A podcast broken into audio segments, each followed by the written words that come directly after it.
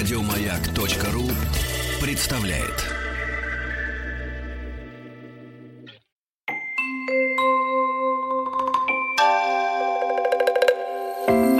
Собрание слов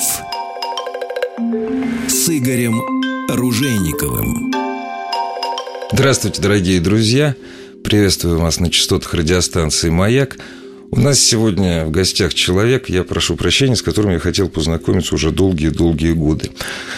Президент Московской школы социальных и экономических наук, почетный член Российской академии сельскохозяйственных наук, профессор Манчестерского университета, ну, можно, наверное, еще добавить кавалер ордена Британской империи Теодор Шанин. Здравствуйте, Теодор. Здравствуйте. Вообще, если перечислять все ваши регалии, у нас все время закончится.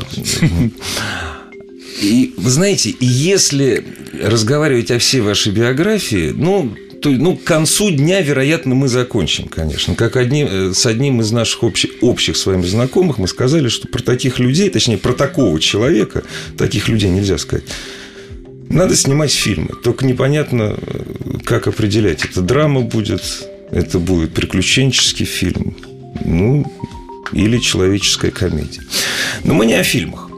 У нас тема заявлена вот таким образом. Социология как точно наука. Но прежде чем дойти до социологии, до крестьяноведения, которому вы отдали уж точно большую часть своей потрясающей жизни, у меня несколько вопросов, которые я нес несколько лет к вам. 14, если не ошибаюсь, поправьте меня, 14 июня 1941 года половина вашей семьи вместе с вами, мама, папа, вы были депортированы по-моему, Самарканд. В общем, Среднюю Азию, да? Нет. Ну, поправьте меня. Меня с мамой депортировали в Сибирь, а, в Алтайский в край. А, в Алтайский край, на поселение. Э, на поселение, хотя довольно ясно, что нас посла, посылали в Коми. Угу. Но мы не доехали, наш эшелон повернули и повернули в Сибирь, э, потому что война началась. Война началась неделю после того, как нас ну, да. взяли. Отца отослали в Свердловскую область в лагерь. В лагерь. Если говорить сухим языком и не видеть за этим людей, вы попали под колесо сталинских репрессий. Это не ожесточило ваше сердце против России. Вы родились в Польше. Вас депортировали после оккупации части Польши, оккупации Вильна. Но большую часть своей жизни, а первый раз, опять-таки, поправьте меня, в Советском Союзе вы появились в 1961 году, вы отдали России. Как такое возможно? России и Советскому Союзу, здесь не важно, как это называется. Ну, во-первых, важно. Важно? Да, потому что мое отношение не с Советским Союзом, а с Россией. Российской культурой и так далее. Ну, мне близка Россия культурой и, и другими характеристиками страны. А в моей семье родители говорили между себя по-русски. Вот, кстати, я когда прочитал, что в семье у вас, э, э, в еврейской семье в польском городе, ну, правда, поляков там в то время было очень мало. Вот. Ну, было половина ну, на половину. Ну, половина на половину, да, да, да. Литовцев не было. Вот. Литовцев. Да. Говорили по-русски. Для да. меня это было удивительно. А потом, когда я еще узнал, что ваш, эм, ваш отец революционер и сэр, в общем, здесь все стало на свои места. Это удивительно просто.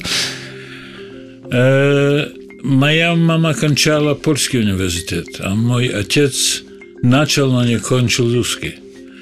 И то, что осталось это во время революции, это было то, что он предпочитал. Угу. Разговор русский язык. Так что они между себя говорили по-русски, а для улицы говорили по-польски. Угу. Они также решили, что так как мы живем в Польше, и я должен говорить чистым польским языком, то со мной говорили по-польски. То есть они между, ах, между собой между они собой говорили, говорили по-русски. по-русски, а с вами по-польски. Вот. И у вас Подождите, а, а русский язык когда же у вас появился? Если, если с вами говорили по-польски, уже позже, уже в после, уже в Сибири, да? В Сибири. То есть вы выучили русский язык в Сибири. Да. Потрясающе. С тем, что мама очень хотела, чтобы я начал говорить по-русски. Это было важно для нее, и она была права. И поэтому она э, сделала все возможное, чтобы я подружился с мальчишками в поселке нашем. Шутка, которую после этого рассказывала моя мама с большим удовольствием, это что после двух месяцев я не говорил ни слова по-русски, а все мальчишки в поселке говорили хорошо по-польски. Это провокация была. Это была Да, явно... Это была шутка. Но, конечно, вокруг этой шутки много посмеялись и в семье, и вне семьи. А у вас много смеялись в то время, когда вы жили в Сибири? Да, Это помогало или просто вы по-другому не могли? помогал. Помогал. Хотя я должен сказать, что прозвище, которое я получил несколькими годами позже, было не усмехающееся, Что это не значит? улыбающееся Теодор. Не улыбающийся Теодор. То есть вы сме... Я этого решительно не помню как какого-то такого периода ужаса или чего. Но ясно, что мои друзья того времени, я им выделялся тем, что не улыбался. Что не улыбался никак.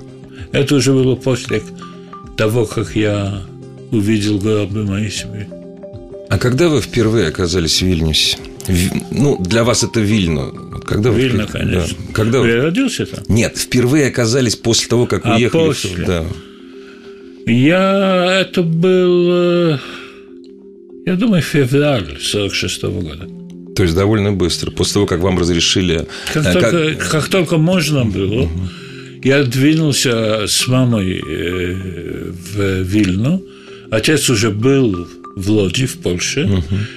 И законы того времени были, что если ты рожден в Польше, Ну да. то ты имеешь право Имеешь право выехать. выехать в Польшу. да. Совершенно Да. точно. И это, и это произошло. И вы поехали через Вильну, да? Я, да, мы приехали в Вильну. Главное, потому что мама Веры, когда нас взяли, мы оставили с дедушкой его внучку, мою сестру. Сестру четырехлетнюю. Потому что казалось, было несколько офицеров КГБ, ну, не КГБ, тогда НКВД. НКВД, конечно, которые сказали при мне, отцу, вы едете далеко, мы не можем сказать куда, но погибнет у вас девчонка. Если есть у кого оставить, мы ее не заметим. И я оставили с дедом, и она, конечно, Ну да. Мама не верила в то, что она погибла. И поэтому она хотела Вильну, чтобы отыскать, если можно. Прибыли в Вильну, и после поисков дошли до точки, когда стало ясным, что погибли и дедушка, и она. Были люди, которые видели, как их взяли. И тогда мы выехали в Польшу. Игорь Ружейников и его собрание слов. Дорогие друзья, если вы вдруг побываете в ближайшее время в Вильнюсе, э, вы вот пройдитесь, особенно по северной части, вот до улицы Пелимо, сейчас он так, я не знаю, как она называлась в это время, обратите Завально. Завально. Обратите внимание на архитектуру домов. Э, Дома, которые стоят рядом с одной из самых больших синагог Европы, абсолютно пустой. Вот. Обратите внимание на архитектурное убранство этих домов. Это все еврейские дома. И там нет сейчас ни одного еврея. Я в Вильнюс приезжаю два-три раза в год. И всегда селюсь в этом месте, где-то около Рудненька. Вот. Это древний, но веселый город. Когда ходишь по его северной части, где сохранилось больше всего еврейских домов, ты ходишь как по кладбищу. На самом деле, это один из памятников преступлений нацизма который вот остался. Причем памятников не кричащих. Ты просто ходишь, смотришь на дома, ты понимаешь, это дома еврейской архитектуры, евреи там больше не живут. Вот, а город этот... э, У нас, знаете, Теодор, как-то, вот особенно последнее время, очень мало рассказывают, насколько, допустим, город э, Вильно, насколько он важен для русской культуры. Вот я, например, когда узнал, что як, ну, пусть якобы, но араб Петра Великого был крещен Вильно, вот, э, в церкви, которая находится в самом центре, совсем недалеко от Гидоминоса. Вот. Для меня это было откровение. Такого там очень много. Если зайти в университет Вильнюсский, посмотреть, кто там работал, это цвет э, не только польской интеллигенции, но и русской интеллигенции. То есть ты понимаешь, что это, это город родной нашей культуре. И для меня-то, в общем, что человек, мальчик из Вильну, очень большую часть жизни отдал России, то есть для меня это не загадка. Я просто хотел вот услышать это от вас.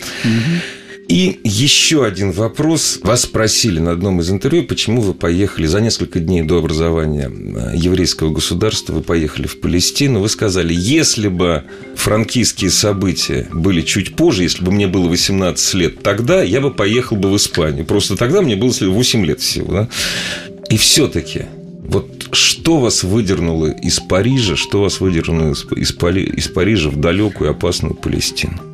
Ну, меня выдернул сионизм. Вот я хотел спросить. Вот я это... был завзятым сионистом. сионистом. Моя семья mm. к этому... Моя семья всегда была сионистической, а то, что произошло, сделало и что еще более. Еще более, конечно. Все это и в решающем для меня было ясно. Я был, мне было 17, но я был э, таким очень взрослым в 17. По причинам, которые можно легко понять. Ну, конечно. И я э, тогда решил про себя, что я, во-первых, когда было принято решение Объединенных Наций создать два государства и этим создать еврейское государство, впервые у нас было такое ну, огромное праздничество в Париже. Мы праздновали, кричали, танцевали горы, плакали, не знаю ну что. Ну да, потому что в Париже была гигантская еврейская община. Точно. Да. И такой подъем, да. Такой подъем, такая победа мы получили. Наконец-то, да. государства. И тогда мой отец выступал, он был членом исполкома сионистического движения угу. на Европу. И он описал прекрасными словами и прекрасными картинками будущее этого государства. Будущее этого государства. Uh-huh. И о том, в центре стояло то, что это э, народ, который так измучен преступлениями других людей против него, э, поймет, как э, относиться к другим народам. Не то-то было, но он это сказал. А вот не тот-то был. Я прошу прощения, Теодор, я вас прерву. У нас сейчас маленькая пауза, и вот после нее мы продолжим.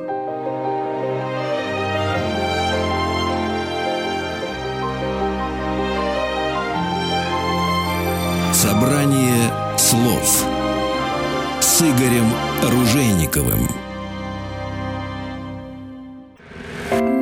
Собрание слов с Игорем Ружейниковым.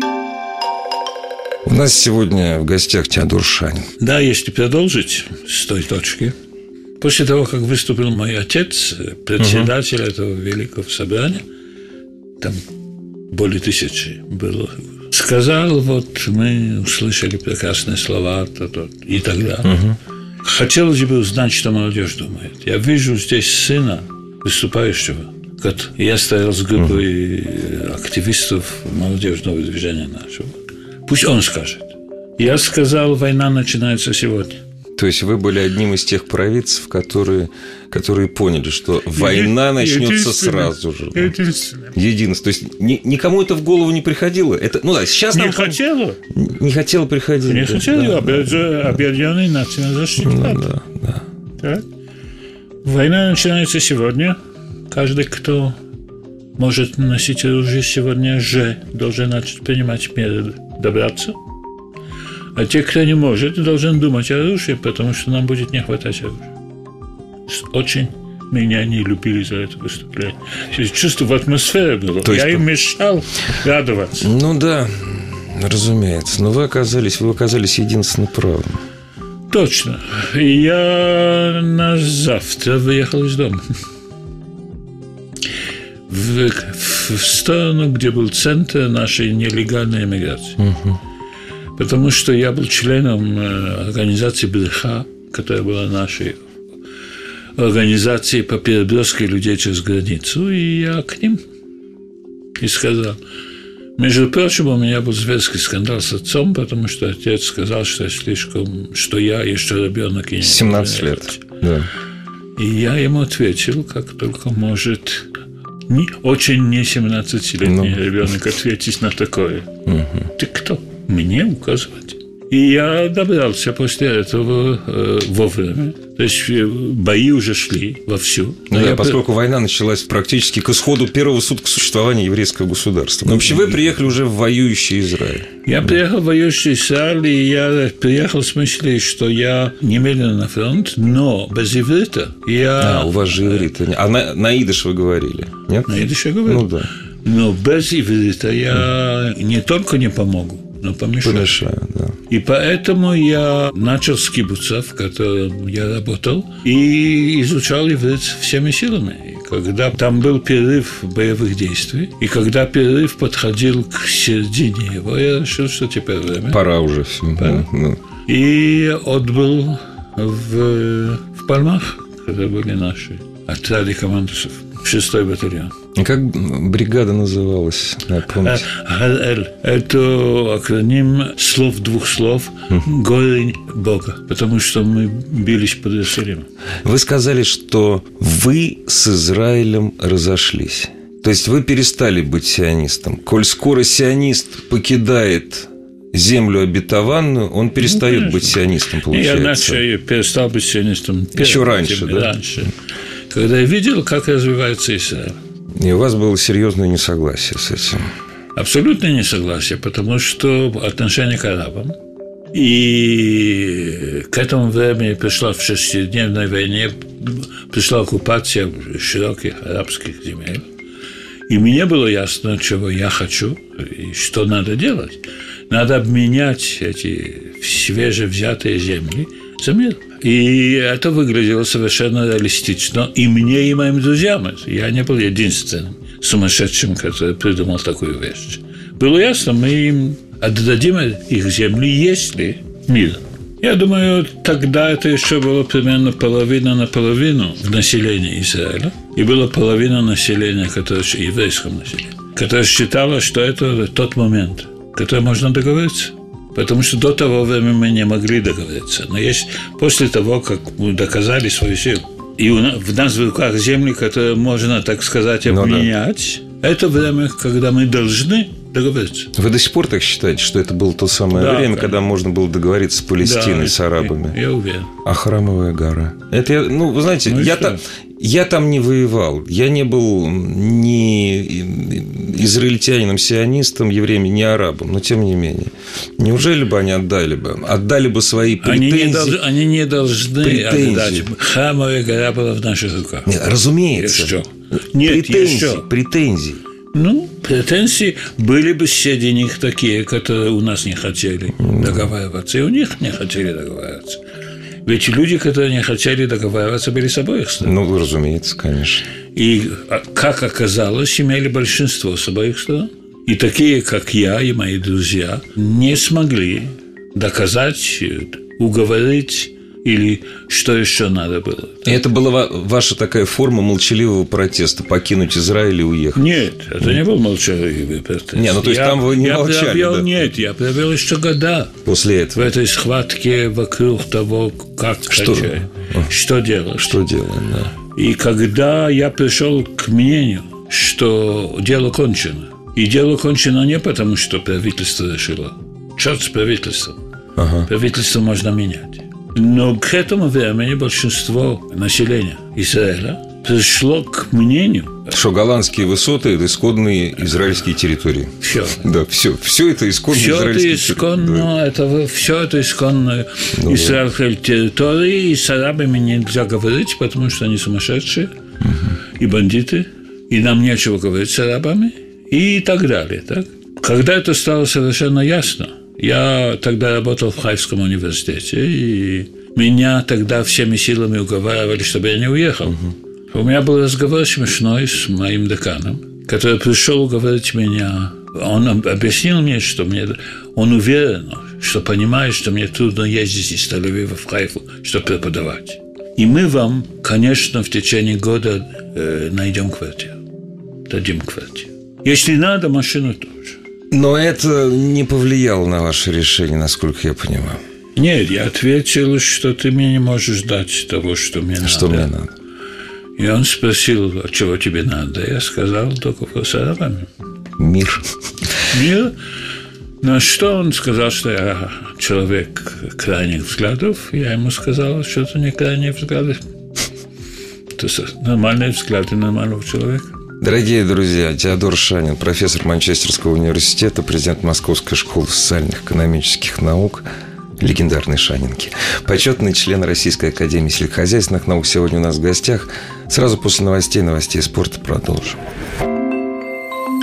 Игорь Ружейников и его «Собрание слов».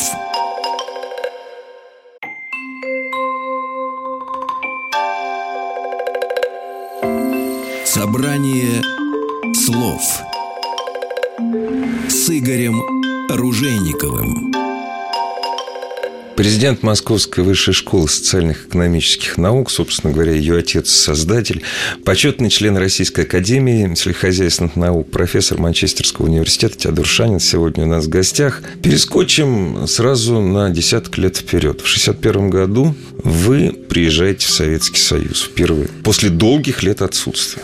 Объясните мне, зачем? Это не так просто. Вот для стороннего наблюдателя, зачем, занимаясь крестьянской темой, социологией, вы приезжаете в Советский Союз?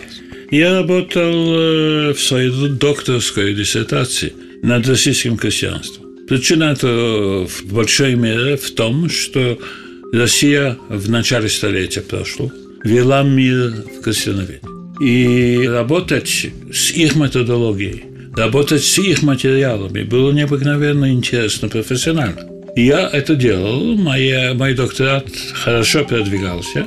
Чего мне не хватало еще, это чувство территории, чувство поля. Там были трудности с тем, конечно, в то время, но в конечном итоге Британская академия решила назначить меня на одно из мест э, для поездок в Советский uh-huh. Союз. И я отбыл туда, чтобы поработать с материалами, которые находятся в Ленинке. Я при случае подружился с целой серией людей, которые работали над схожими проблемами в российской науке. А кто же у нас этим занимался, кроме Гуревича? Ну, Заславская. Заславская. Вы с Заславской общались. Заславская а вы... работал. А и вот, с Виктором а... Даниловым. Я тогда подружился очень близко с двумя людьми сажался. Это была Заславская и Виктор Данилов. Это также было начало перестройки. И в условиях начала перестройки меня заинтересовало уже не только крестьянство, и не только моя работа над крестьянством начала столетия, в которой я уже кончал свою работу, удачно кончал. Вас заинтересовали революционные Меня изменения. заинтересовали в главном, э, меня заинтересовала перестройка. Перестро... Сама перестройка. Сама да. перестройка. И я довольно быстро разобрался в том, чего хотели мои советские академические коллеги и побывал на их всех собраниях. Чем дальше это шло, тем больше мне было интересно. Я тогда задал вопрос Заславской, чем я могу помочь? И она мне ответила, ну что ж, э, вы нам всем очень помогли уже, потому что разобрали несколько тем в крестьяноведении, которые угу. для нас всех важны. Нам интересно с вами говорить, потому что вы нам также напрямую рассказываете о том, что происходит в западной академической науке, чего не хватало в то время очень серьезно. Даже, и, даже тогда это правда. Ну, ясно. И я начал э, ездить систематически в Россию. Это так шло до точки, когда меня спросили. Уже интересно. Заслав, та же Заславская uh-huh. меня спросила, Данилов больше, больше жал даже на это – а чем, что ты можешь для нас сделать? Опять спросили. Да. Еще. Это Я понимаю. Да. Я сказал, я не знаю по правде, но думаю, что лучшее, что я могу сделать, это продвинуть вперед мою профессию. Я академический работник, я хорошо знаю Я знаю это, да. Я это умею. И я вижу у вас довольно слабых точек, довольно много слабых точек. Я думаю, что я могу создать университет. Выглядело невозможным. Они мне сказали открыто не пробьешь. Вы знаете, вот сейчас это точно выглядит невозможным. Тогда да. это выглядело, скажем так, фантастически возможно. Это сейчас вообще невозможно. Да. А тогда это вот время фантастических возможностей было. Но нужен был Теодор Шанин, и он появился. По-видимому. Да.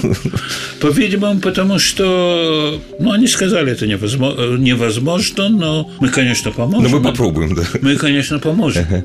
Но ты понимаешь, как это? Английский профессор, университет Да. в России, который... Стоит вопрос э, создать университет сначала на пустом месте. Ведь невероятно трудно. Ну, разумеется. Я это точно понимал, потому что я знаю английскую академическую систему, и знаю, как это трудно в Англии. Как это бы было трудно, если бы попробовал создать новый университет. Да? Но человек упрямый. И э, решил, что надо попробовать, потому что это важно. И это может быть что-то, что я дал от себя стране, к которому у меня теплые чувства. Вы получили орден из рук Ее Величества королевы Елизаветы II, Из рук Чарльза. а из Чарльза все-таки. да. Она, ну хорошо, из рук королевской семьи вы получили Да. орден Британской империи. Дорогие друзья, вдумайтесь, это уникально. Британская корона дает орден своему гражданину, это очень важно, своему гражданину за то, что он сделал вклад в российское образование. Наверное, вы такой один, как во многом другом. Вот по прошествии 20 лет. Я вас поздравляю с 20-летием вашего университета, который в этом году отмечается.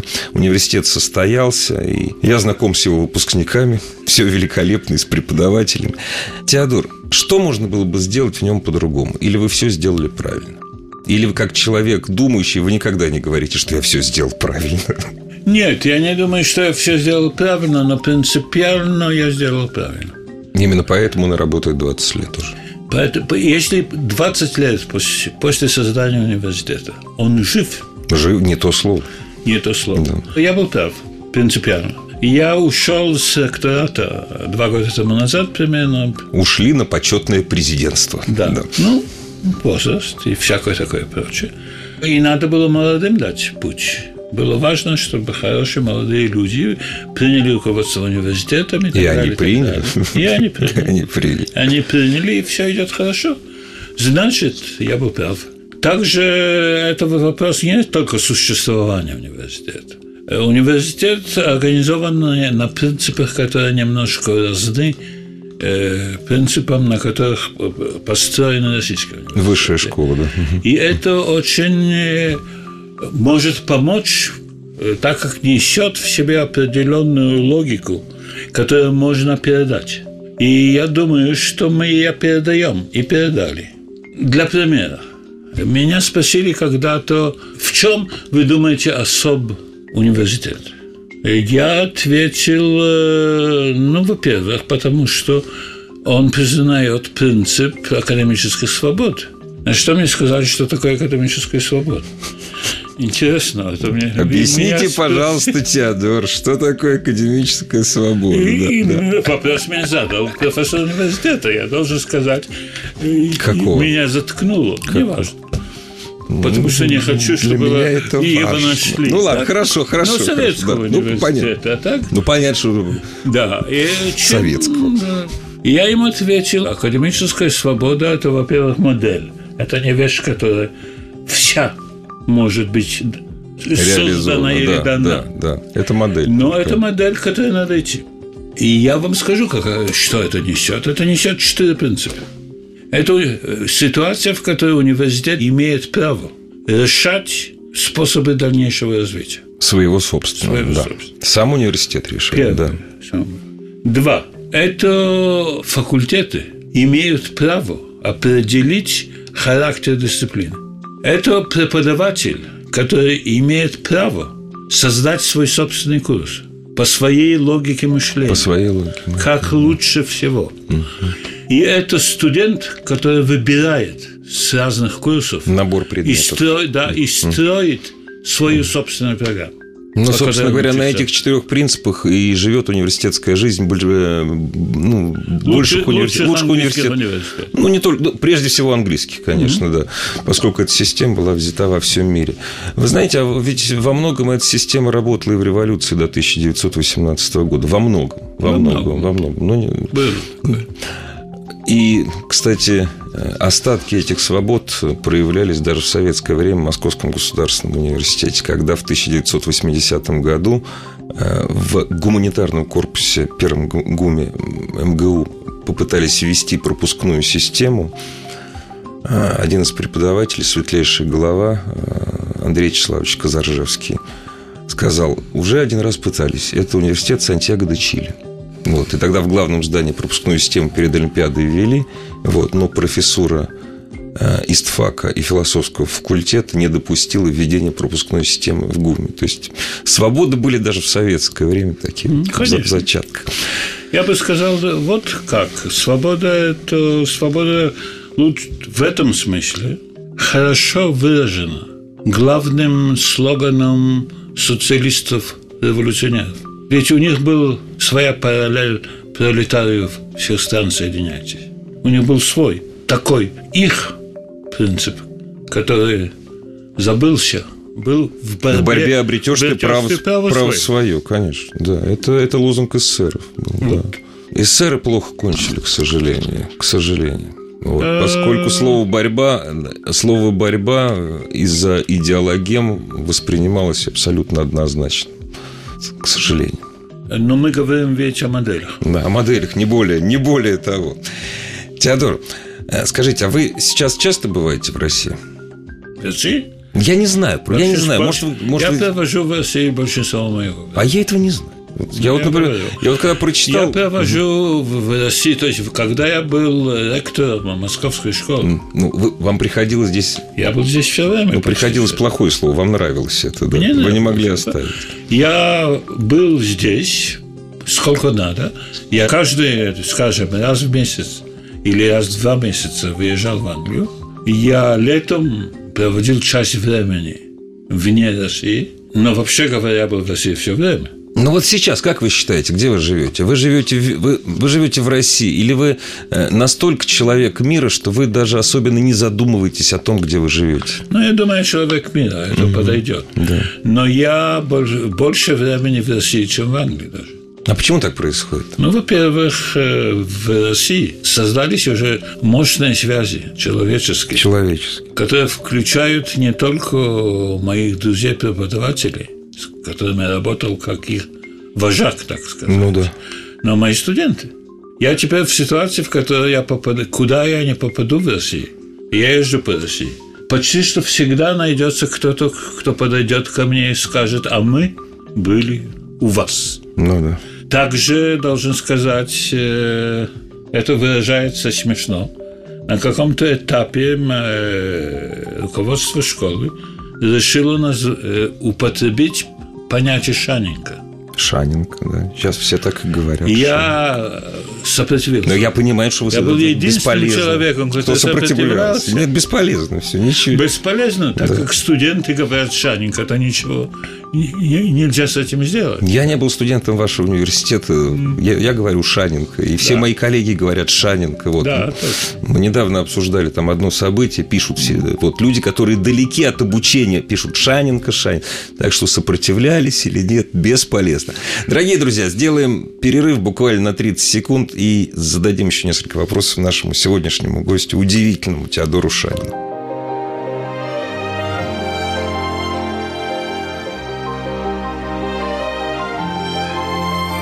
Собрание слов с Игорем Ружейниковым. Собрание слов с Игорем Ружейниковым. Профессор Манчестерского университета, президент и создатель Московской высшей школы социальных и экономических наук, почетный член Российской академии сельскохозяйственных наук Теодор Шанин. Совсем мало вопросов остаются по крестьяноведению. Вы как-то раз в одном из своих интервью, говоря о том, что с российским крестьянством еще не все закончено, вы привели пример Великобритании, что перед Второй мировой войной сельское хозяйство, соответственно, крестьянство и крестьянская жизнь в Великобритании была сведена к нулю. Но были усилия правительства, и сельское хозяйство, и крестьянская культура Великобритании были не воссозданы, а возрождены. Вот на ваш взгляд, как человека с гигантским опытом, как специалиста, можно ли спасти русскую крестьянскую культуру? Или спасать не надо, она сама выживет? Это вопрос не на пять минут, я понимаю, но тем не менее. Как вы сказали, это не на пять минут, но, понимаете, есть тенденция людей со стороны смотреть на этот вопрос как вопрос работы на земле. Но крестьянство – это не работа на земле просто. Работа на земле – это только один элемент. Ну, всего, да. Это семейное хозяйство. Это определенная культура. Это село, которое объединяет вещи и так далее. И в этом смысле, это, если бы это было только вернуть людей на землю, Но это экономически просто это было, решается, да, то конечно. это было бы совершенно просто. Но так как это другое дело, это куда глубже и объемнее, я думаю, что это куда более трудно сделать. И, быть может, невозможно. Время упущено. Или оно, Время упущено. или оно упущено уже со времен коллективизации. С времен коллективизации, конечно, упущено, но не упущено теперь. Потому что для того, чтобы создать крестьянское хозяйство, нужны крестьяне. Ну, прежде всего, да. прежде всего. Об этом тоже забывают. Это не земля. На земле можно по-разному работать. Ну да, человек, который бросает городскую жизнь и приезжает заниматься фермерством, он не есть крестьянин. Он горожанин, который приехал, ну, скажем так, зарабатывать деньги на земле. Это другое. Есть люди, конечно, которые это сделали, и которые очень серьезно к к этому относятся, и которые очень хотят с этим продолжить. Я их вижу. И часто они ко мне являются, между прочим, с вопросами, как вот вы специалист по Чаянову, расскажите, что было сказано Чаяновым на эту тему. Или еще что-то в этом духе. Я отвечаю по мере возможности, но я думаю, что просто воссоздать не пойдет. Можно внести определенные элементы крестьянства в сельские районы. Быть может, не во все, но в некоторые можно. Для этого нужно особые усилия и решение. Политическая воля, да. Но настоящая политическая Да, конечно, воля, конечно. которая не политическая воля на неделю или на месяц. Это Не лозунг. Нужен не лозунг, а именно Да. воля, да. Это политическая воля на много лет. Тогда можно. Не надо ожидать чуда. То есть, скажем, что люди часто забывают. Это, а может, и не знают. Это то, что в России была самая крупная кооперация сельская Да, в мире. да. И она создавала огромный потенциал и возможности развития страны и так далее. Создать кооперацию – это огромная работа, но когда меня спросили недавно, э, что я думаю о воссоздании кооперации, мой ответ был, для того, чтобы воссоздать кооперацию, нужны кооператоры. Кооператор сами. Кому кооперироваться-то, да. Так что тру- огромные трудности. В лучшем случае это будет не очень большое развитие. Стоит ли это делать? Я думаю, что стоит. Но это вопрос решений серьезных правительственных кругов, которые в данную минуту я не вижу, хотя говорят довольно много. Говорят не об этом, говорят о том, что мы, то есть Россия должна себя обеспечивать зерном, мясом, молоком. А в воссоздании крестьянства я не слышал уже очень давно. Время от времени на каких-нибудь культурологических форумах, культ- э, форумах там почти музейных говорят с сожалением о- об ушедшей крестьянской культуре. И вспоминают там всех певцов русского крестьянства, начиная от Аксакова. Но о воссоздании русского крестьянства там наверху, к сожалению, никто не говорит. А говоря о культуре русского народа, говорят о, ну, в лучшем случае о фольклоре, причем о фольклоре в балаганном телевизионном его преломлении. Поскольку почвы для настоящего фольклора нет, ну, ну все, крестьян. Здесь надо добавить одну вещь, которая, быть может, для точности дела надо сказать. Россия не существует как одна страна. Да. Россия – это десятки районов, и разные районы действуют по-разному. Так что, если задать вопрос, что делать с Россией, мой ответ, что никто нет этого не Никто знает нет. и знать не может. Когда-то у меня был разговор с комитетом по сельскому хозяйству Верховного Совета во времена онные, то есть как бы перестройки. Они как раз задали мне этот вопрос, какой вы предложили план Ага, ага. развития сельского хозяйства? Это вас спросили члены правительства Российской Федерации. Нет, не, Ну не ну, правительства, но Ну, всё равно. парламента. Ну, Члены парламента. зак- главного законодательного органа, что Да, тоже, да. оно. На что я ответил, во-первых, в минуту, когда вы спрашиваете, какой план я предлагаю, вы создаете положение, когда на это нельзя ответить. Ну да. В России не нужен план развития сельского хозяйства. России нужно 40 планов не менее. С тем, что каждый район должен по-другому создавать план. Ну, конечно. Потому что даже сегодня в Кубани можно довольно много сделать, потому что это Кубань. Двинься дальше в какую-то сторону и получишь совершенно другой ответ. Да нет, Дальний Восток и Дагестан, не Черноземье, Да. Калининградская область. Это совершенно... 40 Россий, 40 планов, да, несмотря на то, что это одна Россия, но одного Да. плана не существует. В сельском хозяйстве э, я сказал 40, ну, быть может, я ошибся. Может, быть 25. может, 50. А, может, 50, да. Возможно, 25. Но во всяком случае здесь надо не план, а количество планов по количеству районов и групп людей, которые хотят или не хотят. Потому что я, мои коллеги, мои студенты работали в Кубани, я не случайно выбрал Кубань, и там есть люди, которые бы хотели продолжать. Пока есть такие люди, быть может, Это на этой базе можно да. создать. Но это надо понимать так, как один из особых районов, в которых можно. Есть районы, где, где не можно. Нельзя, да. Да, просто, где да, уже да, нельзя. да, да. Особенно в северных частях России, по-видимому, смертный приговор уже прочитан. Но юг России имеет потенциал и потенциально может делать разные вещи. Будет в большой мере зависеть от того, что у вас называют политической волей. Очень хорошо вы сказали. Вы знаете, вот на этом о том, что у нас называют политической волей. Дорогие друзья, сегодня у нас в гостях был президент и создатель Московской высшей школы социальных экономических наук Шанинки, почетный член Российской академии сельхознаук, профессор Манчестерского университета, кавалер ордена Британской империи Теодор Шанин. Теодор, будьте побольше в России, приходите к нам еще и побольше рассказывайте нам. Я причем говорю не просто не слушателям радио Маяка, а всем, кто живет в России, рассказывайте и о себе, и о своей жизни, и о том, какой вы видите Россию. Спасибо вам. Спасибо вам. До свидания.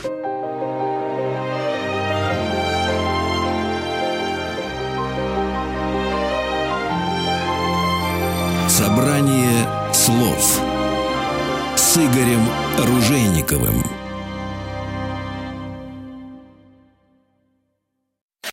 Еще больше подкастов на радиомаяк.ру.